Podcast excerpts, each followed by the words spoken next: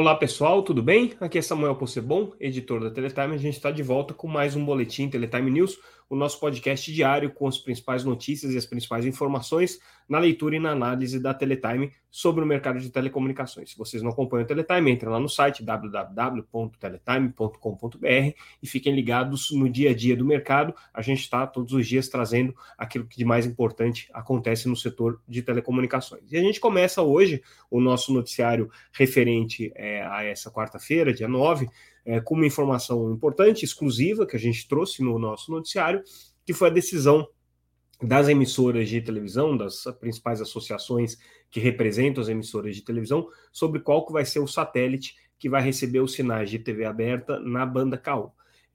Rememorando muito rapidamente a situação que se coloca, o edital de 5G, que foi realizado no final do ano passado, prevê que todos os sinais de banda C que estão sendo transmitidos nos satélites, nas parabólicas do Brasil, vão ser migrados para a banda KO. São frequências diferentes, e isso está sendo feito para evitar que os sinais da parabólica possam sofrer interferências do sinal de 5G.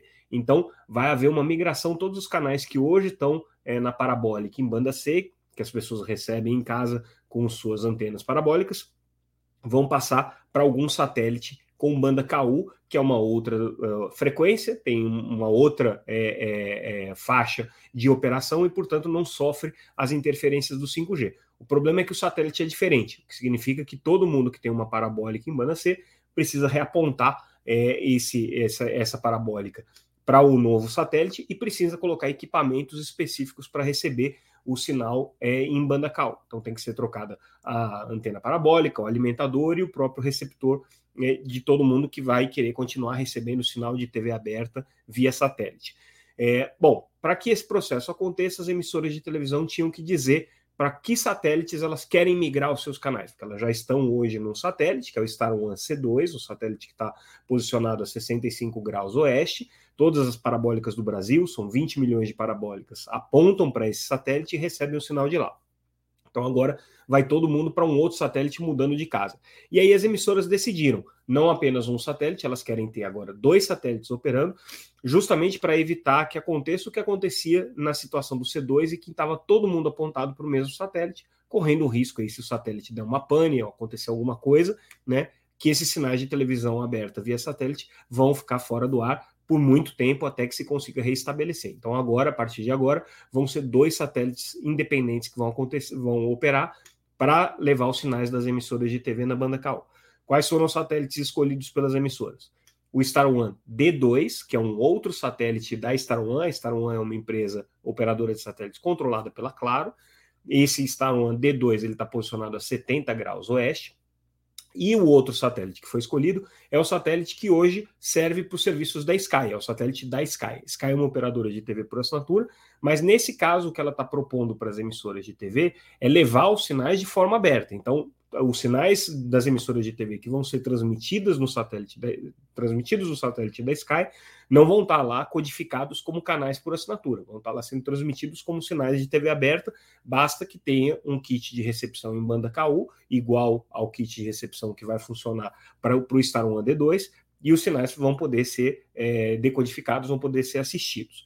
Esses sinais digitais em banda KU vão estar, como eu disse, abertos, mas eles não vão estar livres de uma codificação digital. Então, eles vão ser transmitidos de maneira digital, comprimidos, com qualidade de alta definição e todas as características que estão exigidas aí nesse processo. Essa foi a indicação das emissoras de TV, das 2 associações, a Abratel e a ABERT, que representam as emissoras de TV. Elas indicaram isso para a Anatel, mas a Anatel vai ter que tomar uma decisão final sobre isso. Existe um grupo, que é o GAISP, que é o grupo que acompanha a implementação dessas metas aí que foram colocadas no edital de 5G, e esse grupo vai se reunir no dia 16 de março, então, para tomar uma decisão. Eles vão ter que avaliar se esses 2 satélites atendem aos requisitos do edital, tem capacidade para atender todos os canais de televisão, são centenas de canais de televisão que vão ter que ser colocados ali, enfim, existem algumas questões que vão ser avaliadas, tanto técnicas quanto jurídicas, que vão ser analisadas aí pela Anatel até uma decisão final, mas essa é a indicação das emissoras de TV e é bem provável que isso aconteça. Na matéria que a gente fez, a gente não faz análise com relação às estratégias de negócio de cada uma das empresas. Mas aqui eu vou dar uma palhinha de uma análise que a gente vai produzir em breve.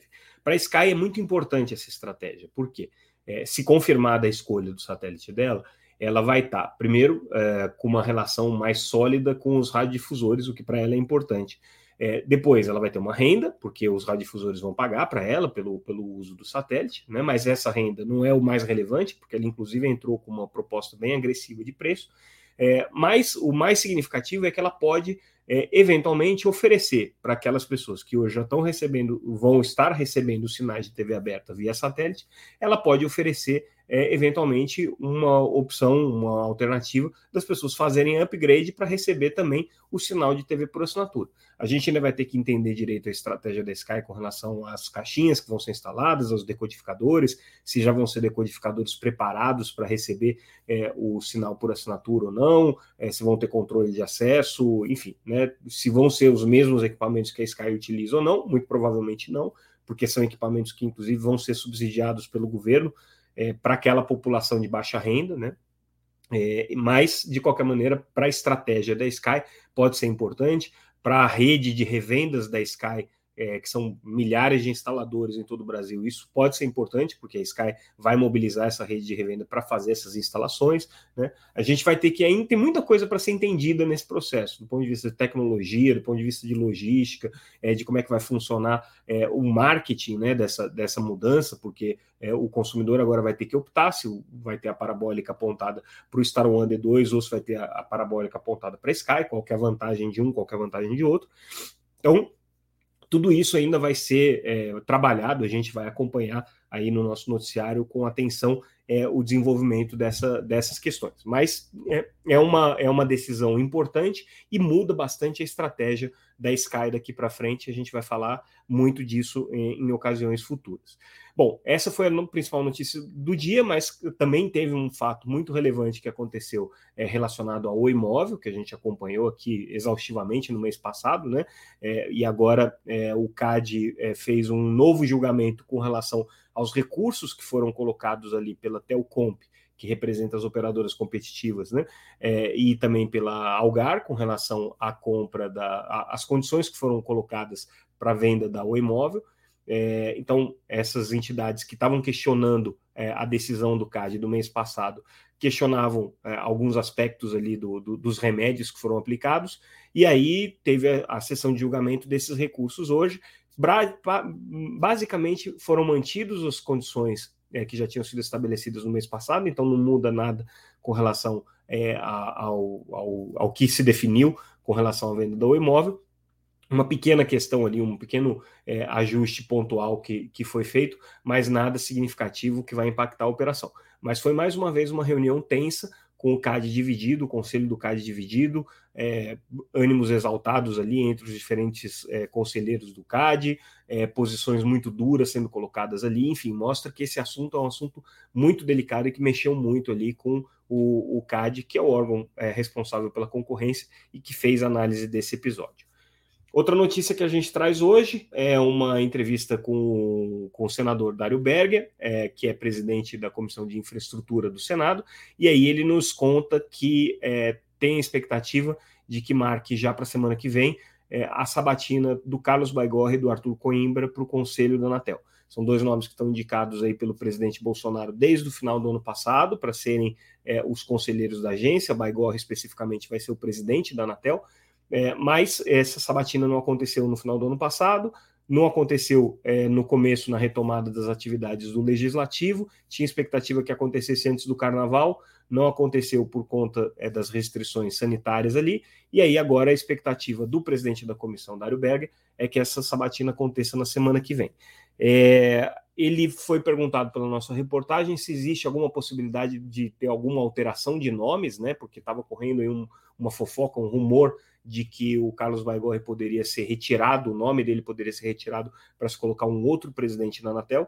Na verdade, ele não seria retirado, ele simplesmente não teria a sabatina para ser presidente, mas ele tem mandato já, porque ele atualmente é conselheiro da Anatel, então ele continuaria como conselheiro e um outro nome viria para a vaga aí de presidente. O senador Dário Berger disse que não não está sabendo de nada disso, está trabalhando com esses dois nomes e não é problema dele se o governo vai querer mudar o nome ou não. Ele vai sabatinar, ele vai pautar para que a sabatina aconteça com esses dois nomes aqui. Nossa expectativa é que isso aconteça. Lembrando que o Baigorri e o Arthur Coimbra são dois nomes que estão praticamente com unanimidade dentro do setor de telecomunicações. Todas as principais associações setoriais se manifestaram em apoio a esses dois nomes aqui para a Anatel. Isso é uma coisa rara, eu particularmente não me lembro de ter visto isso em nenhuma outra indicação para a Anatel, e mostra que existe uma grande expectativa aí do setor de telecomunicações com relação a esses dois nomes. São dois técnicos, o Baigorri já está lá no Conselho da Anatel, mas ao longo dos últimos anos ocupou diversas posições técnicas ali dentro da agência. O Arthur Coimbra, ele é servidor da Anatel, mas ele há muito tempo atua no Ministério das Comunicações e é também um técnico aqui muito experiente na área de telecomunicações, então são indicações que atendem o chamado perfil técnico que se espera aí de um conselho de uma agência. Indo adiante, o nosso noticiário traz um pouco mais de notícias sobre as contribuições que foram feitas pelas entidades e empresas ao Plano Geral de Metas de Competição. A gente falou disso no nosso boletim de ontem, e hoje a gente traz mais algumas informações com relação a essas manifestações. Uma especialmente é bem interessante, da TIM. Ela está pedindo para que a Anatel se posicione com relação ao debate de neutralidade de rede no 5G. Por que a TIM está colocando isso? Tá? Neutralidade de rede é um princípio que está estabelecido no Marco Civil da Internet, que prevê que as operadoras de telecomunicações não vão degradar, acelerar, diminuir, retardar ou bloquear qualquer tipo de tráfego em função de acordos comerciais. Esse é o princípio geral da neutralidade. Porém, no 5G existe um problema. Na especificação da tecnologia, ela permite que você ofereça uma conexão, uma conectividade com determinadas qualidades de serviço pré-estabelecidas, o que não acontece na internet convencional. A internet que a gente tem em casa, no escritório, normalmente ela é contratada e ela funciona dentro da regra do melhor esforço, né? Então, os pacotes de dados, para dizer de uma maneira mais simplificada, eles têm a mesma prioridade, eles têm o mesmo tratamento dentro da rede. No 5G, é possível você fazer diferenciações de qualidade dentro da rede. Então, determinados serviços podem receber mais velocidade, pode receber menor latência, pode receber maior confiabilidade, pode receber uma série de parâmetros técnicos que dão a ele características mais robustas ou menos robustas em função justamente de acordos comerciais. Isso foi pensado para se permitir, por exemplo, serviços de internet das coisas, serviços de comunicação privada, serviços específicos para consumidores que têm demandas mais específicas, por exemplo, usuários de game poderem ter serviços com latências menores, ou usuários intensivos de streaming poderem ter serviços com confiabilidade de dados ali maior, enfim, né? Existe essa possibilidade no 5G, só que com a regra de neutralidade de rede, no entendimento da TIM, cria-se aí um problema, porque se esse potencial tecnológico for exercido do ponto de vista comercial, estaria se infringindo as regras de neutralidade. Então, o que a TIM pede é que a Anatel explicite, né, o entendimento dela, se essas funcionalidades aí que o 5G traz podem ou não representar um problema para o princípio da neutralidade de rede. Ainda na linha do PGMC, a Telcomp, que é a associação que representa as empresas competitivas, voltou a defender uma coisa que ele já está colocando aqui há muito tempo em entrevistas, em manifestações, em eventos, ao próprio Cade, no caso da Oi Móvel, a Anatel, nas análises que a Anatel tem feito, mas a Telcomp está pedindo que sejam garantidas regras assimétricas para operadores pequenos e grandes, então grandes operadores terem mais obrigações regulatórias do que pequenos. A Telcomp bate muito na questão da regulamentação de espectro e do mercado secundário. A tese da Telcomp é que os novos operadores, os operadores entrantes, vão precisar de acesso ao espectro, e hoje esse espectro está concentrado na mão dos grandes operadores, então a Anatel precisa criar um mecanismo de mercado secundário para permitir o acesso de novos entrantes a esse espectro que eventualmente esteja ocioso, com regras que sejam competitivas, que permitam aos operadores entrantes terem condições de brigar pelo mercado, utilizando o espectro que hoje está alocado de maneira primária aos grandes operadores. Então, eles batem muito nisso, dizem também que é importante, sim, a Anatel dar um tratamento regulatório diferenciado para a questão de redes neutras, que a gente já comentou ontem, né, até o comentário com relação à contribuição que foi trazida pela GloboNet, que vai ser a controladora da Vital, né, maior rede neutra do Brasil, decorrente aí da fusão, da venda dos ativos de fibra da Oi, e aí justamente a GloboNet pedia para que não tivesse uma regulação diferenciada para redes neutras. No caso da Telcomp, eles estão querendo que tenha, porque entendem que as redes neutras podem representar aí um desequilíbrio competitivo. Interessante só notar que a contribuição da Telcomp está muito parecida com a contribuição do Ministério da Economia, feita também no bojo aí dessa consulta pública com relação ao PGMC. Indo adiante no nosso noticiário, falando um pouco de infraestrutura, a disputa entre empresas de torres e empresas de telecomunicações, cada município aprovando agora a sua nova legislação de antena. No caso de Florianópolis, havia sido criada uma legislação municipal para que você permitisse a instalação de torres e antenas na cidade de maneira mais ágil, que todo o setor aplaudiu, mas a legislação trouxe o entendimento de que postes multifuncionais de até 25 metros de altura não seriam considerados torres, seriam considerados mini-ERBs, mini-estações, e que, portanto, não precisariam de licenciamento específico. As empresas de torres reclamaram, conseguiram convencer o prefeito de que isso era ruim, o prefeito vetou essa possibilidade trazida aí na legislação, e hoje a Câmara de Vereadores de Florianópolis derrubou esse veto do prefeito, justamente porque entende que esse mecanismo ainda vai ser regulamentado e não se cria nenhum tipo de bagunça ou desordenamento aí no processo de licenciamento de antenas. Simplesmente você consegue garantir que esses postes multisserviços, essas estruturas, possam ser instaladas sem a necessidade de você fazer cumprir uma burocracia aí de liberação de licenciamento de antenas, né? O que é bom para todo o setor, mas as operadoras de torre, as empresas de torre, entendem que isso cria também uma competição aos seus serviços, porque as operadoras de telecomunicações podem, por conta própria, instalar esses postes multisserviço, uma coisa que já está acontecendo aqui com alguma frequência. Indo adiante, aí a gente volta a falar do PGMC, desculpa a inversão de ordem aqui, eu deveria ter falado dessa matéria aqui antes da matéria da Câmara de Florianópolis sobre postes, mas a gente retoma aqui o assunto do Plano Geral de Metas de Competição. As empresas de satélite estão trazendo uma reclamação que é importante aqui e a gente destaca ela. Principalmente a Hughes, tá, que é uma operadora de satélites, e ela quer que nos serviços de banda larga que sejam instalados no Brasil, principalmente para atendimento a comunidades carentes, a Anatel permita também a oferta de serviço de voz. Há muitos anos as empresas de banda larga, as empresas que operam o que a gente chama de serviço de comunicação multimídia, o SCM, né, que é o serviço, o nome técnico, né, dado pela Anatel para os serviços de banda larga. Então, as empresas que prestam esse tipo de serviço querem ter também a possibilidade de oferecer serviço de voz com interconexão, que significa basicamente ter número, né?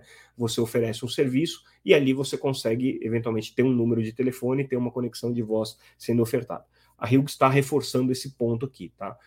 Outra empresa que comentou foi a OneWeb, que é uma empresa que ainda não está no Brasil, mas vai ter uma constelação de órbita baixa, e ela quer que sejam feitas parcerias entre o setor público e o setor privado para a oferta de serviços a localidades carentes aqui, para disseminar a banda larga no Brasil.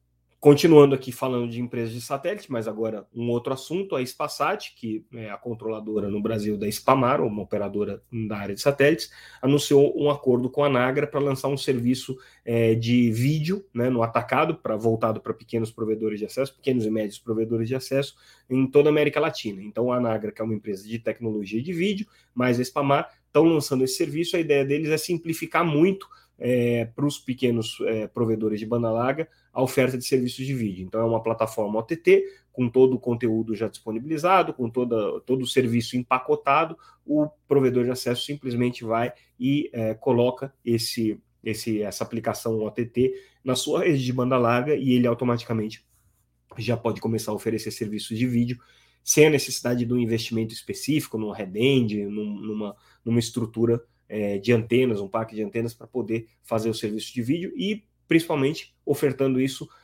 no modelo OTT, ou seja, sobre a rede da internet, não como serviço de TV por assinatura tradicional, o que traz uma carga regulatória muito menor e, obviamente, uma carga tributária também menor. Então, parceria aqui entre Spasat e Anagra, importante a gente destacar. E a gente finaliza o nosso noticiário de hoje com uma notícia da estratégia da Cisco, avançando aqui no mercado de redes privativas de 5G. A Cisco é uma das empresas de tecnologia que mais fomenta hoje o desenvolvimento do Open RAN, e como todas as empresas de tecnologia que estão tentando entrar no setor de 5G sem serem fornecedores tradicionais de telecomunicações, o foco tem sido rede privativa. Então, a Cisco só confirma a regra aqui de que redes privativas ou redes privadas, que são as redes de telecomunicações voltadas para verticais de negócio, estejam cada vez mais, ocupem um papel cada vez mais central na comunicação corporativa brasileira. Então, a Cisco aqui avançando nesse projeto. Bom, pessoal, esses foram os nossos destaques do noticiário de hoje, a gente fica por aqui. Amanhã a gente volta com mais um Boletim Teletime News. Mais uma vez, agradeço a audiência, divulguem o nosso videocast, o nosso podcast está nas principais plataformas, sigam a gente nas redes sociais, sempre como @teletimenews, e deixem os seus comentários se vocês tiverem alguma crítica ou alguma sugestão a fazer a esse nosso Boletim Teletime, que todos os dias traz as principais notícias do mercado de telecomunicações. Eu fico por aqui, amanhã a gente retorna. Um abraço, até mais.